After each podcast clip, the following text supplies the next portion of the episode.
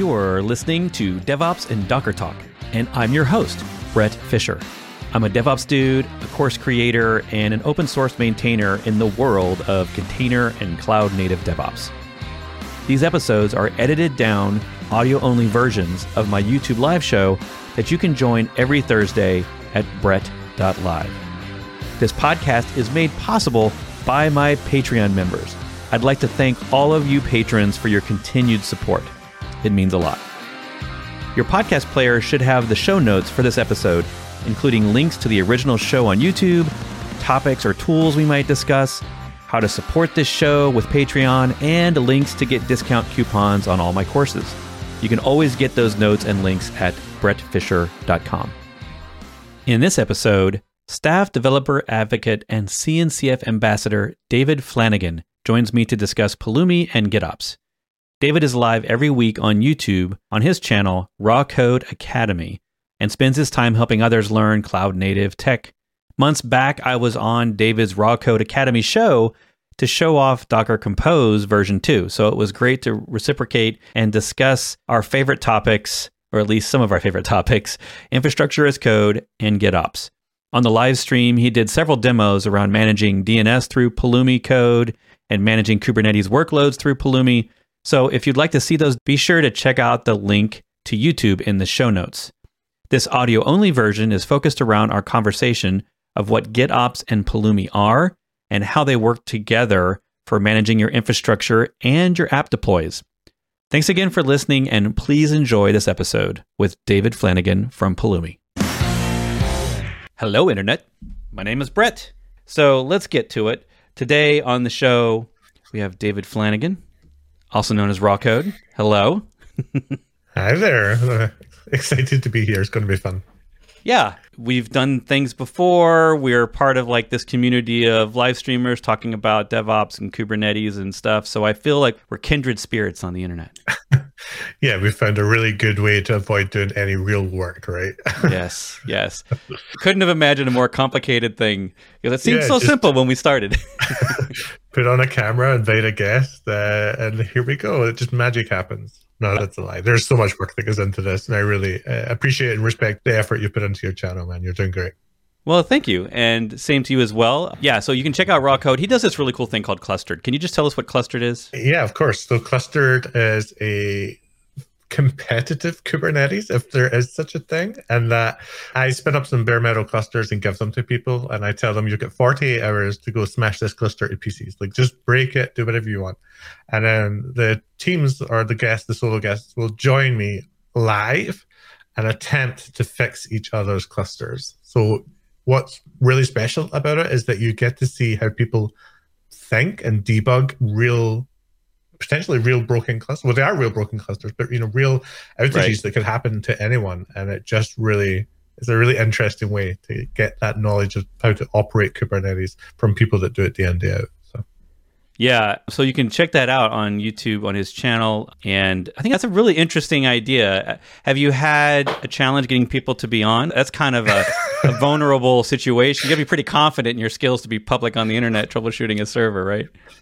I, like to think that I, I, give people enough support in it, but it's definitely people are intimidated by it. Like it's not just live coding; like you're actually giving people this broken cluster and saying, "Do you know how to work it? What is wrong with this?" And uh, it yeah. is very intimidating. But you know, we're all smart people, and sometimes we just need a, a bit of to slow down and talk about the problems. And it's through those conversations around what's going on with the cluster that we learn more about how to to make it work, right? Like, yeah, I think every valuable lesson we've had, I'll just speak for everybody now, I'm feeling that confident, but that we learn through failure. We never learn when we're getting things right. It's only when we do something wrong, we go, oh shit, okay, there's something to learn. And now I'm not going to do that again.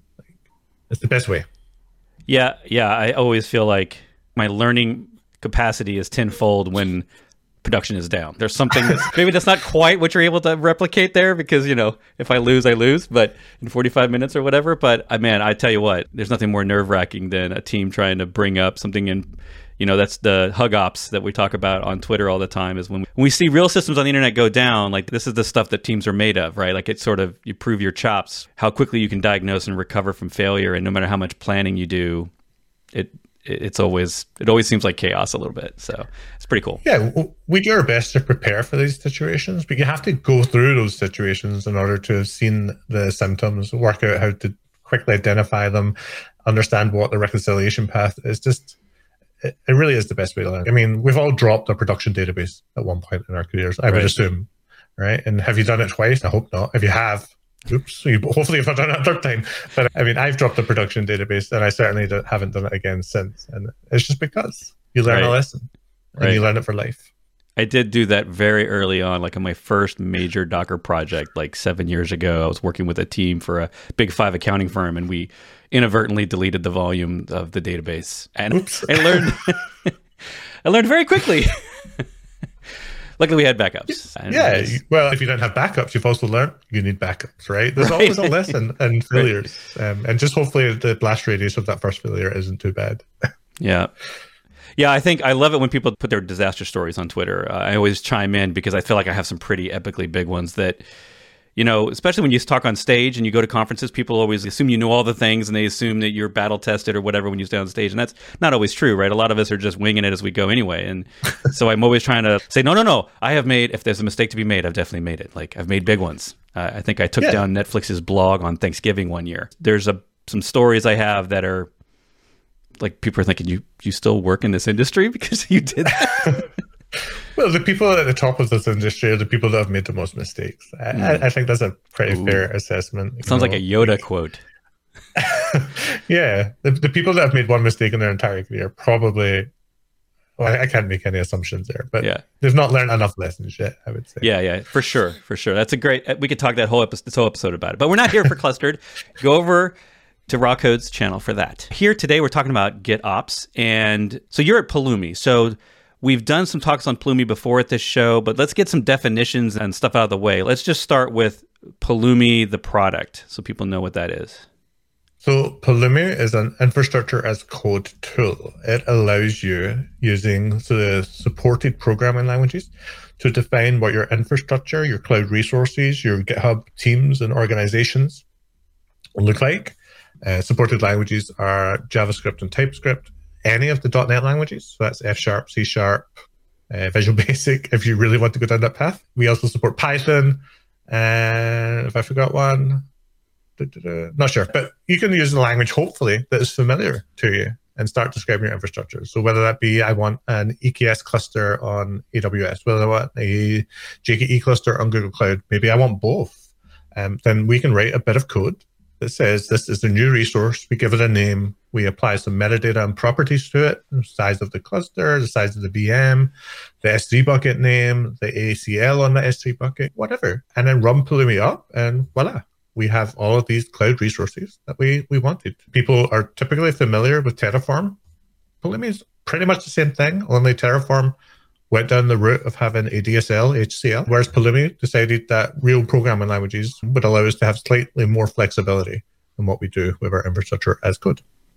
Right. And for those of you, there's you can search YouTube for Pulumi. There's tons of people talking about it. Our friend Viktor, oh, DevOps Paradox is his podcast. Yeah, Viktor yeah. Farcic. Okay. Everybody look up Viktor Farcic. That's a great channel, as well as Rawkode's. Pulumi has a channel. Like there's just there's a lot. There's becoming a lot more stuff out there. Uh, I think when Viktor first told me about it, or I learned it from Viktor, I don't know, a year ago or whatever. I was vaguely aware of the name, but didn't really understand the difference between that and the other choices. And I actually really like this title at the top of the website, the developer first infrastructure as code. So I come from a background of ops. So even though I have done programming for probably 30 years, I've always been in the operations role. And in a lot of organizations, especially traditional organizations, unless you were a mainframe operator, operators often weren't programmers. So I feel like a lot of these YAML based or HCL based toolings are, are, are great for people who are not strong in any one at least popular language and aren't used to that. And there's a lot of those people out there, especially on the Windows side, because that's kind of my traditional came from the Windows side. A lot of uh, sysadmins and Bash programming was about as advanced as we got usually. and I love that there's the flip side of this that hey, there's so many developers out there that are being thrown the DevOps ball, like they're being thrown the responsibility of more DevOps things and maybe the ops team is either non-existent or not big enough to really take on that work. And I love giving developers the idea that they don't have to learn complete like they can just use the language they're comfortable in and they can just stick with what they know rather than having to learn a whole nother layer of tooling languages inside of YAML and TOML and HCL and all these things, right?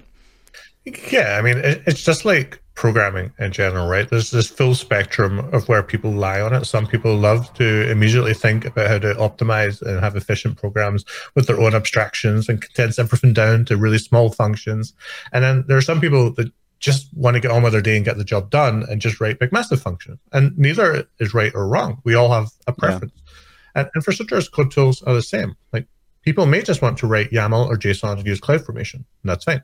Some people may want to use or learn a DSL like HCL, uh, and that's fine too. But you know, what I've seen in the industry is that as the adoption of platform engineering is on a rise, where we have specific teams that build platforms for developers to consume, is that having programming languages that allow us to have a function called create a project or create a platform and not really expose what that is is really powerful. And I think Pulumi is a really cool tool that just kind of sits in there and uh, lets people do that if they want to.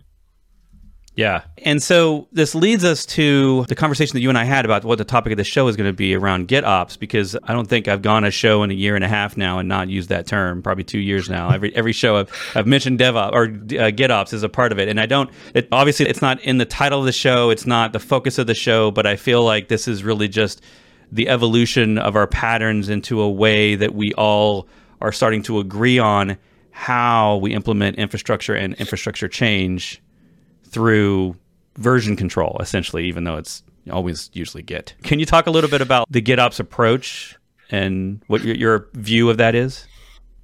Yeah, well, let's talk about what happened before GitOps, and then I'll, I'll, pivot back around, right? Sure. But for the last 10 years, perhaps a little bit longer, we've seen this shift with developers and operators uh, adopting continuous integration and continuous delivery. And the way that that's worked for the last decade has been that we monitor some version controlled repository, typically Git, that when pushed to the main branch, we trigger some workflows. You know, Jenkins was ubiquitous here for a long time, but now we're seeing things like Circle CI and GitHub Actions.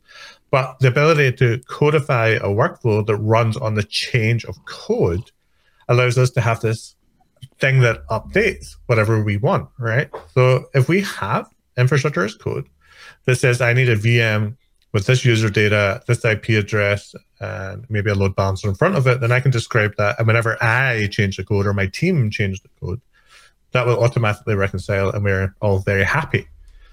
And that's been working really well for a long time. However, there's one thing that we didn't, well, I guess we did anticipate, but maybe didn't think would have such a large effect on these systems, and that is people.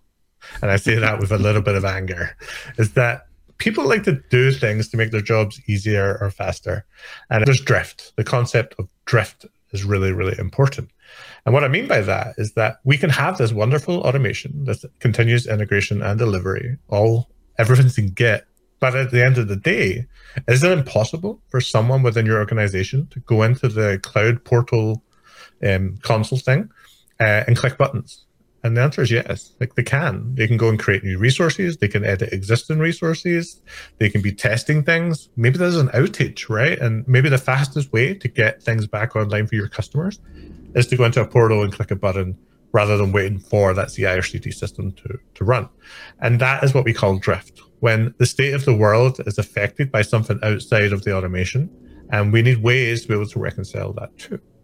So if we make changes outside of the automation, well, the automation isn't going to know that that happened until the next time we push to the main branch and that automation runs again. And hopefully, the drift isn't too large that it can be reconciled. But it's very common for the changes to be so complex or have collateral damage that the changes can't be reconciled. We end up in a broken state, and then you've got a choice of building a new environment, reverting all the changes, or you don't know, throwing your hands up in the air and saying, "Screw it, I'm going to the pub."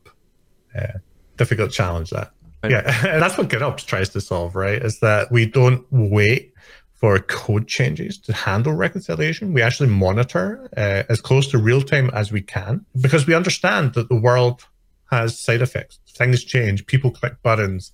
Uh, even cosmic rays can change bits on a hard drive. We've seen that before. A really cool article. I'll try and paste, uh, drop into the chat. But there's all these things that can affect our infrastructure, and GitOps is a control loop that runs inside of your Kubernetes cluster, maybe even just on a server that is constantly refreshing the state of the world and saying, does do I need to reconcile anything back to this predefined state that we have inside of our source code? Yeah, I, I think some of us were trying to accomplish some of these things before GitOps was a term. And what I've loved about the last, let's say, three years, three years, years or so, is it's caught on really fast. And now we're starting to see the tooling. We're seeing tooling now that is designed around the idea of GitOps, rather than us trying to shoehorn in an existing older tool into the approach that GitOps takes. We saw that first with containers, where nothing was designed for a container, and and now we have container support everywhere. It's in our editors, it's in all our tooling. It's just yep. by default, it's all in the CI tools, everything. And I feel like the same thing's slowly happening to GitOps, where this approach of I start to ask vendors now on the show when we have new products on the show. Maybe it's a hosting platform or it's a it's something that affects your infrastructure and it's some third party tool. My ask is usually Okay, so you say you support GitOps, but if I go in your web interface and I change something, does it get reflected in my my Git my Git history, or is it out of the GitOps approach and I've now I've bifurcated and broken everything? And it's funny because it's caused some really interesting conversations where people are saying, "Well, no one's really asked for that, but I do see that as a that is a that has been a problem where people go in and touch things outside of the robots." And all of us were trying to do this 10 years ago. A lot of us were trying to do this 10 years ago on AWS. And it was a nightmare because people would just go in AWS and click buttons and then it would undo all of our automation. So happens all the time, right? Like we can try and put best practices in or try, who can make changes to the back end, but at some point something's going to drift. And GitOps is a, a, really cool methodology that allows us to at least try and not stop it, of course, but to try and, and minimize the collateral damage of that drift by reconciling as fast as we can. Right. And so presumably Pulumi can help us with this.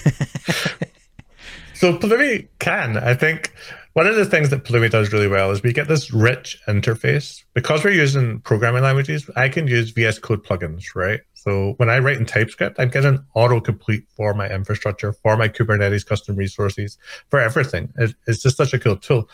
And then when we layer in GitOps, Pulumi becomes even more powerful because we can run the Pulumi has a Kubernetes operator that runs inside of your cluster, will monitor your Pulumi projects from a Git repository uh, and whenever something drifts or changes, it will reconcile that straight back to what we want. So you can continue to root, use all these cool patterns that Pulumi exposes end to end, which I think it makes it even more powerful because I'm not just using Pulumi to spin up my Kubernetes cluster. I'm running Pulumi inside of my Kubernetes cluster and then using Pulumi to deploy all of my Kubernetes objects. And that end to end workflow is just super cool. Yeah. Yeah. Because Pulumi is way bigger than just Kubernetes, but it's great that you've dialed down into Kubernetes and sort of become a first class citizen inside of a cluster. That's yeah. I mean, you can define a stack inside of Kubernetes. You know, you could just use kubectl to apply it, but you can use Pulumi to apply it too. And there are benefits to sticking within the, the Pulumi ecosystem. You know, I think we'll, we'll talk about that in a little bit. But I just think that the interface that Pulumi exposes for all of these resources is great because it's something that's never really been a good developer experience. I've written a lot of Terraform in my life. I've written a lot of Troposphere. I've written a lot of Chef and SaltStack and Puppet, all of these amazing tools.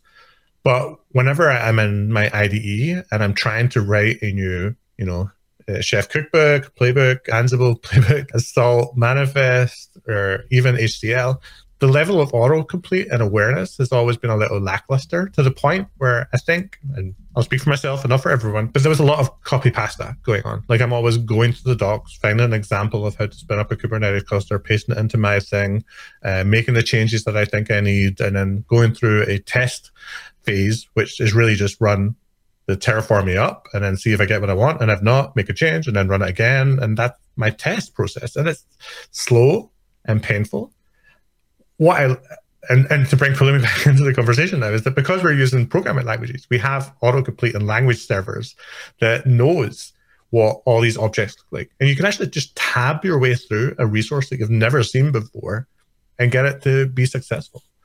And not only that, we have access to all the testing infrastructure for all of these programming languages. So if you want to do TDD for your infrastructure, then you can do that. And it's a lot faster than spinning up VMs and user data and checking to see if it works and spinning it back down and, and repeating that way. So Right. By the way, the links for these GitHub repos that we're just looking at are down in the description below.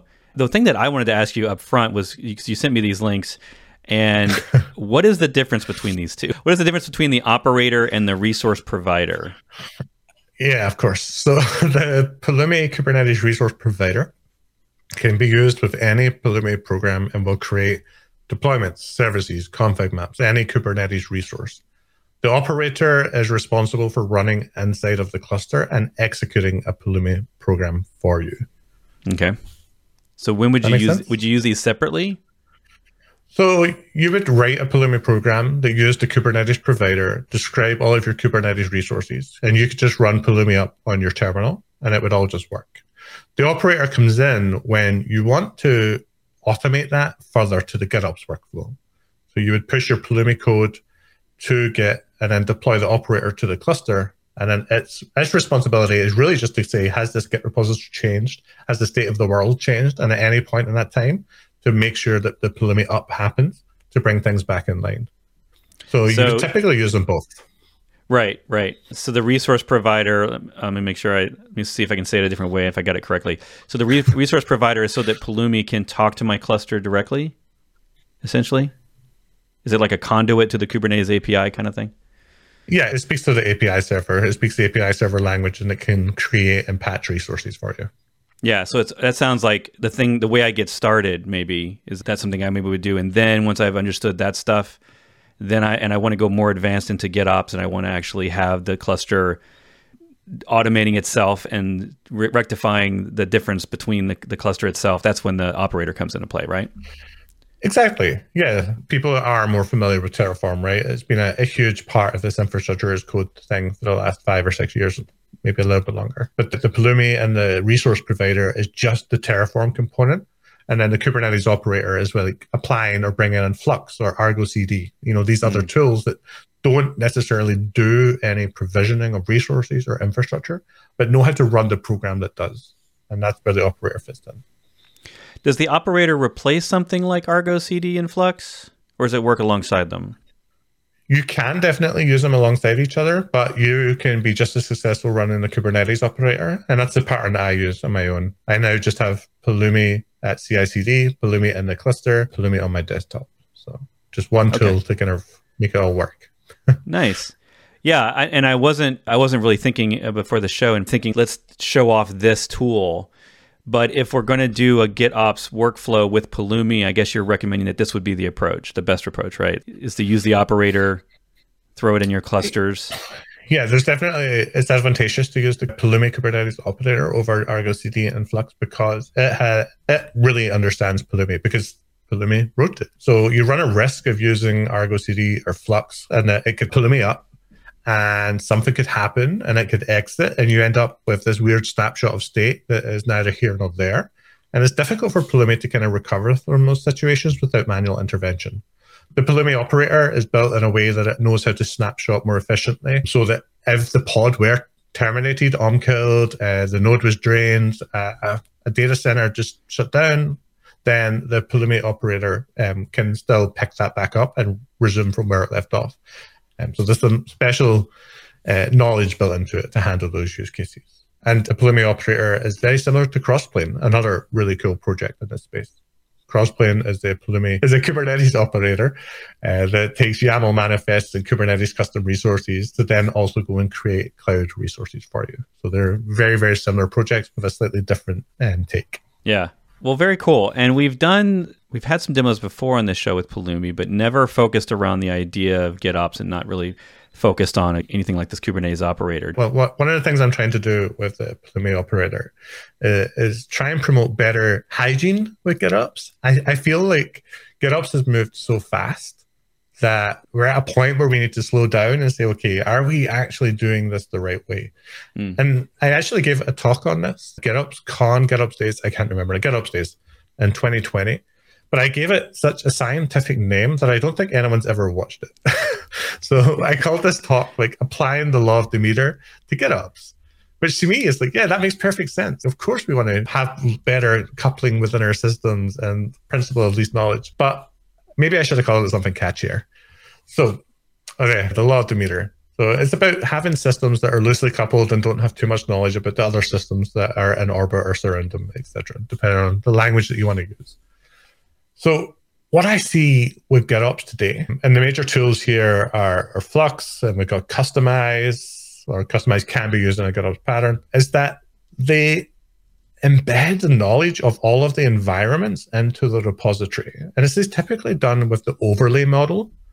So you would have a directory for dev, a directory for staging, and a directory for prod. And you have like a base layer. And then we apply the patches depending on the environment that we're going to deploy to. And I just don't understand why we're putting all of this environmental knowledge into this Git style repository. Because to me, it feels like we should have one definition of what our application looks like and runs like. You know, we had the 12 factor manifesto before Docker in containers, right? Where we, if we wanted to run apps in the cloud, then we have to inject the config because we just want to be able to build a container image. And GitOps has went down I believe the wrong path, although I could be wrong myself. And I, I want us to have this concept of canonical GitOps, one canonical representation of our platform and our application that then can be by the environment rather than the application running in an environment. Does that make mm. sense? Right. this is this goes in. I mean, it's a similar conversation around microservice development, and I, I think I heard. I think I was on a show with Kelsey Hightower once that uh, he had this great quote. I'm going to try to see if I can remember it. We were talking about microservice development and how using containers as and you know whether it's Kubernetes or Docker or Compose or whatever as a method for running all the dependent services while you're developing on a particular service, right? And that's very much more common in a well, it's common in everybody's workflow now, but it gets w- way worse with a microservice scenario. And he was talking about how he doesn't develop in containers because if I needed a whole bunch of things running in the background for me to test one of my microservices, and I'm really just developing a distributed monolith, not a microservice. And he was basically talking about this exact same problem that everything was tightly coupled. So there was no opportunity for you to swap parts. And that's kind of what this whole modern CNCF DevOps approach is trying to teach us long term is that if we can all agree on the points, where the points of integration are for all of our separate tools, and set those up as some sort of standard, then maybe we can all start swapping parts and build this thing together without having to change everything when you change one thing. Is that what you're trying to talk about? There's definitely a component of that to it, definitely. Yeah. And the coupling goes beyond just like, again, microservices. We can definitely, it's, it's so easy to couple them, right? That's the easy path. The hard path is, is loose coupling and being able to have systems that can be deployed independently. But yeah, GitOps is doing a similar trajectory or this whole layered hierarchy thing for environmental knowledge. In fact, let's go through an example, right? You you are doing GitOps now, Bret, and you've got this application. It deploys to Kubernetes cluster, and you've got overlays set up with Kustomize for dev, staging, and prod, and then a product owner. I'll be the product owner. I come along and I go, "Hey, Bret, we we really need a pre-prod testing environment for uh, performance testing. Can can you spin that up for me?" And with your hierarchical approach to GitOps, well, you have to go to the Git directory, create a new directory, add all the overlays that describe how to run inside of this environment, and then push it and then deploy it to your environment. And that to me feels very much like an anti-pattern. Is that why does my continuous integration component need to know about what the environments are? Mm-hmm. Especially if we want ephemeral environments. What if we want to spin up a new environment on every pull request and do integration tests across an entire thing? Do I have to then commit those automated into a Git repository and do that and then spit them back out and then delete them? And it just doesn't make a lot of sense. So why can't we just describe what our applications look like once? And then if the environment has to tweak anything, have the environment itself know what those variants are and apply them in the cluster. And that, that I think is the future of GitOps. Hmm. And Pulumi makes that a lot easier than all these other tools.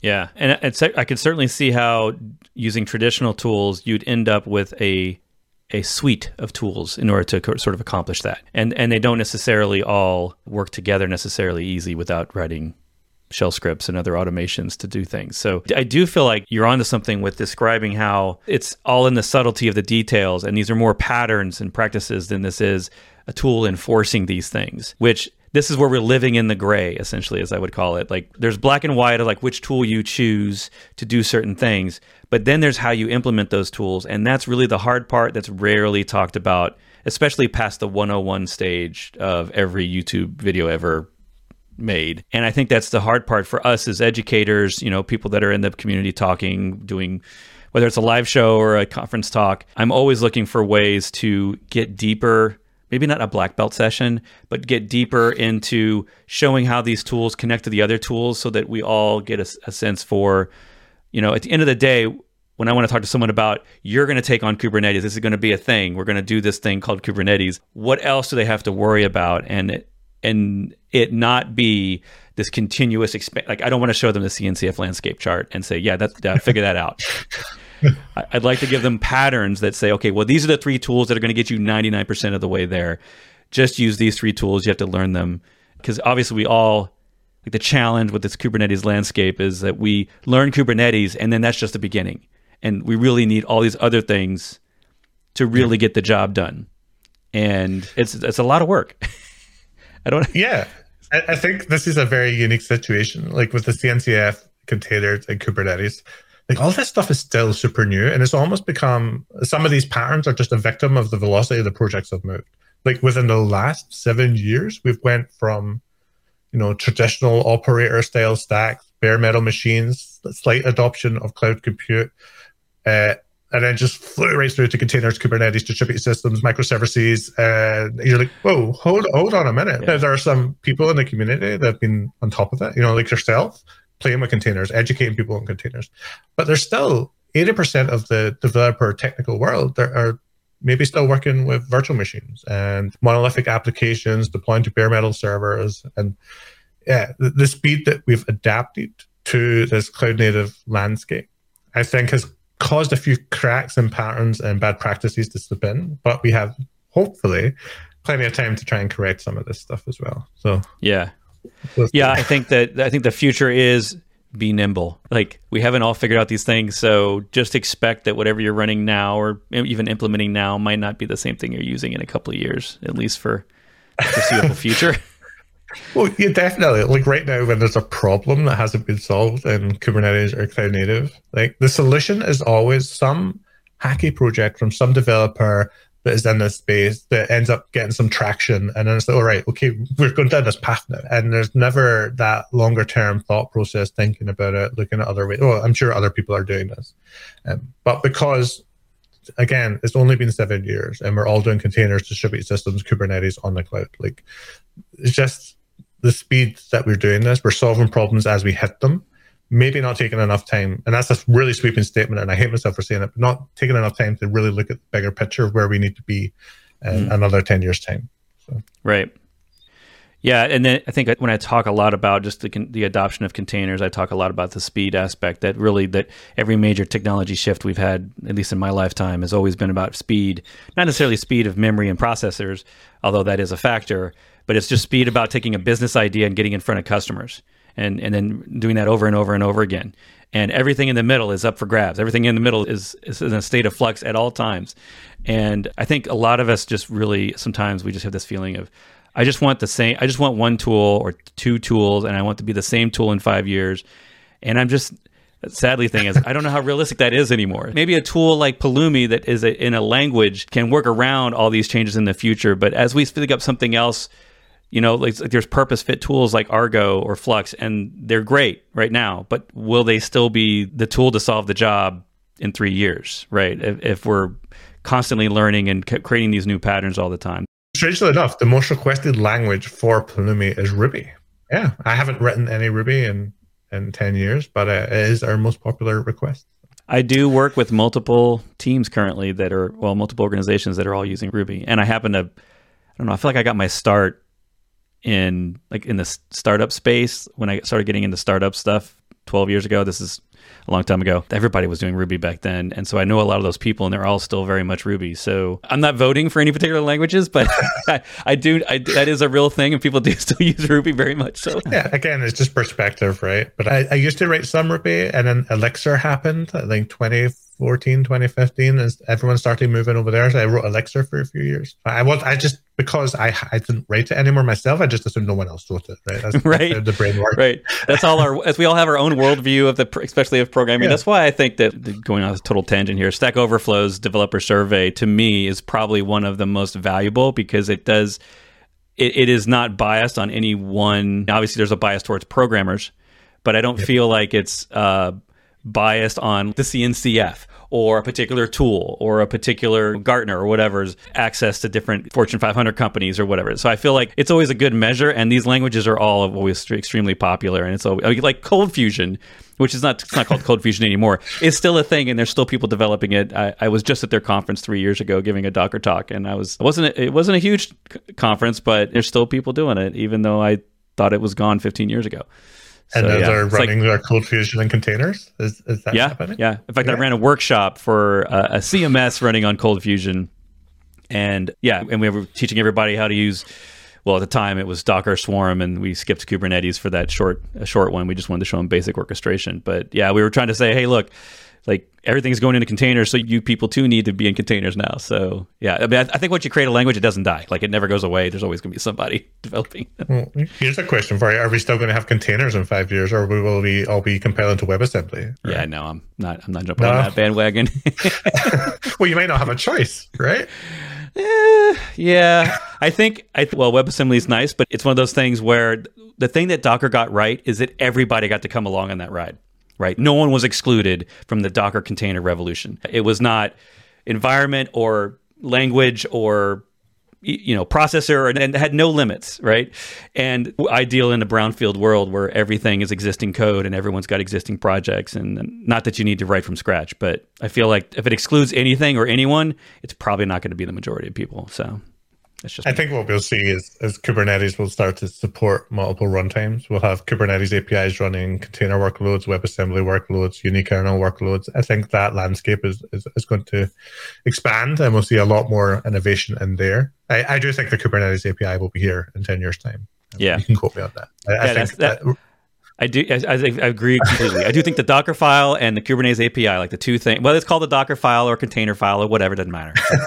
the idea of a build document that is written in this bashish language a little bit, and then the idea that we have this consistent uh, API. I think the, the, last couple of weeks I've been talking about like uh, if you if you're in this config space, if any of you are like diehard sysadmins from back in the day, we had the config DB and we had all sorts of tools that would manage the config DB, and I think that was that thing that is still more or less a, a consistent thing today, but now we have this application version of that, and that is the Kubernetes API. It is the now standard for all developers to deploy against, and it's the list of constraints. I think the Weaveworks podcast. I keep mentioning it lately because it's it's been on my mind. But the Weaveworks uh, Modern Ops podcast for those of you like like podcasts. That's a great podcast that talks about operations. They had a great episode recently where they talked about that Kubernetes is really a list of constraints that developers can design their architecture against. And I love that approach of saying like the Kubernetes API is just sort of it's going to be there. Assume it's what you're going to use. Eventually, it's probably going to be what you do for everything, including serverless, like you're saying. So yeah, yeah. totally. All I'm right. on board with your, what you're thinking. Hey there, podcast listener. At this point in the live show, which this podcast comes from, we do a pretty detailed demo getting into a lot of the features, and it didn't necessarily make sense to put this in an audio only podcast. So if you're interested more in the tool and how it functions, check out a link in the show note that will take you to the YouTube live that this comes from, and then you can get the full demo there. We're now going to jump back into the conversation after we're done with most of that demo. I can tackle that question in the chat just now while we wait, though. Um, does Pulumi have something like a state file? It does. Um, for developers, storing your state on a Pulumi SaaS is free. You can have as many Pulumi projects as you want and never have to worry about where the state lives, which is amazing. If you don't want to use Pulumi SaaS, you can use um, any S3 compatible blob storage. So Google GCS, Amazon S3, AKS, etc., um, and store it there. That works just fine. You can use local state, which is what I use in the Kubernetes context. Why am I using local state? Well, because if I shut down the cluster, the state is completely irrelevant. Um, I don't right. create any resources outside of the cluster. So I just use local state and keep it in there. But this is an interesting pattern. I'm glad we kind of went into some of the weeds of this because um, it, you know, you're you're doing real stuff here, and that's better, I think, than a 30 second demo of what Pulumi can do for specifically for Kubernetes, right? For those of us that are living our life in a DevOps context, so we're we're constantly, you know, whether we're developers full time or not, but we're spending so much time in Kubernetes command lines, Kubernetes YAML, whether it's Helm, whatever, and seeing if I were to take on Pulumi as a tool, like what what would my days look like, right? Like what kind of patterns would I be implementing? What changes would I be making in Git as a part of my job to manage infrastructure with Pulumi? And I think this is, at least for me, someone who's not used it before, it's super helpful um, to get an idea of, okay, I, I, I like this, like choosing a language and then writing in that language with help inside of VS Code is, I think, greatly appreciated.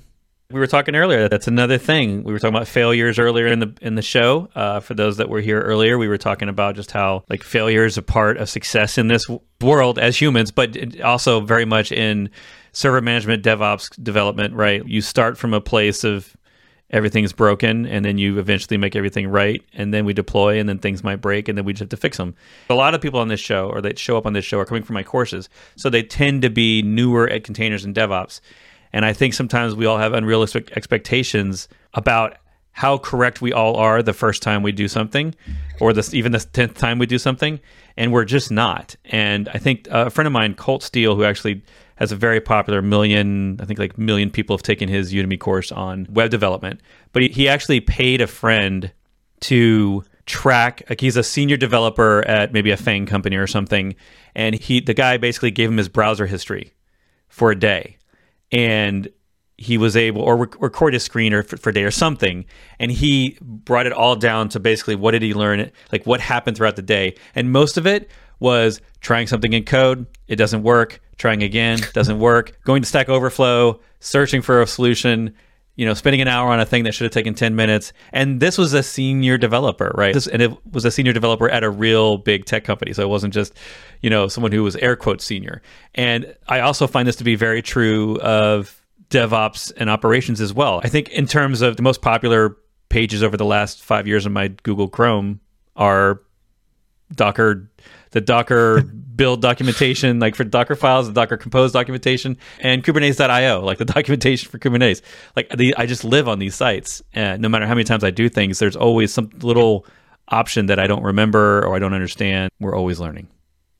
Yeah, what makes you a senior or someone who's good at this is, isn't getting things right first time every time. It's reducing the time to recovery from failure, like seeing a problem and then fixing it. Like we get better at that. You get better mm-hmm. at understanding the constraints uh, and how to find solutions to problems. Not we, we don't immediately after ten years in the industry just do everything right the first time because yeah, for sure, not how it works. Let's review real quick the Rawkode show. When do you air? When do you normally go?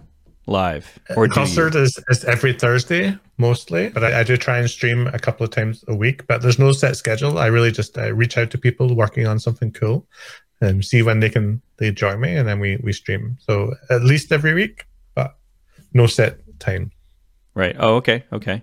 So basically, subscribe and click the bell on his channel so you will get notified when he goes live. Check out Pulumi. That's where he works. He's a developer advocate. Also, a CNCF ambassador. I did not mention that at the beginning but he is the community support for all these CNCF projects that are never ending. Yep. Anything else? Yeah. Any other ways for people to, to reach out to you?